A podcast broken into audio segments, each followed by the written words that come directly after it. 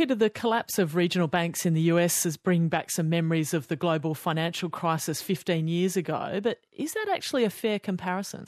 Well, Sally, there are clearly enough concerns about Australia's exposure to the US banking jitters to get the APRA chair John Lonsdale issue a pretty hasty reassurance, even though Silicon Valley Bank or SVB collapsed under the pressure of rising interest rates to contain inflation rather than the events of 2008, which led to the failure of Lehman Brothers and a global financial meltdown. That was caused by massive risk taking, poor regulation, and banks putting profits ahead of the interests of customers.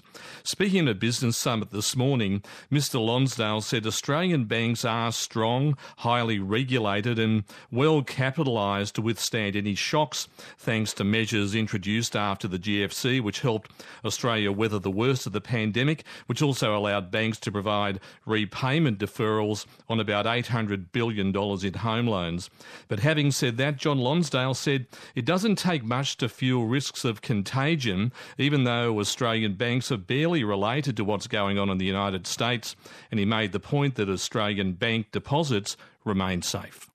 Local banks had next to no exposure to SVB, yet concerns about these entities immediately sparked anxiety about contagion risk. The trust Australians feel in their bank's ability to withstand a crisis is a product of many years of regulatory reform designed to reinforce the system's financial and operational resilience. This has enabled us to build a regulatory system for banking that is different. We might be connected, but their issues and problems are not necessarily ours. You can trust that APRA will act decisively to keep deposits safe. That's John Lonsdale there, the chair of the banking regulator APRA. And Peter, much of the cautious confidence is because of support from the US government and reassurance that the taxpayer will underwrite the system if things head south. But are there risks with that in the US?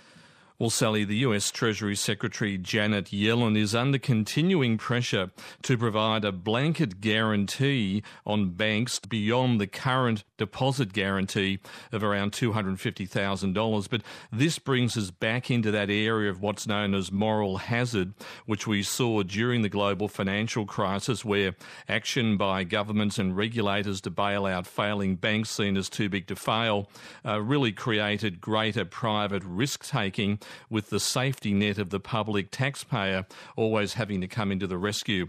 Uh, Janet Yellen continues to rule that out, despite um, perceptions that any broad guarantee might only fuel more fears about hidden risk in the US banking system.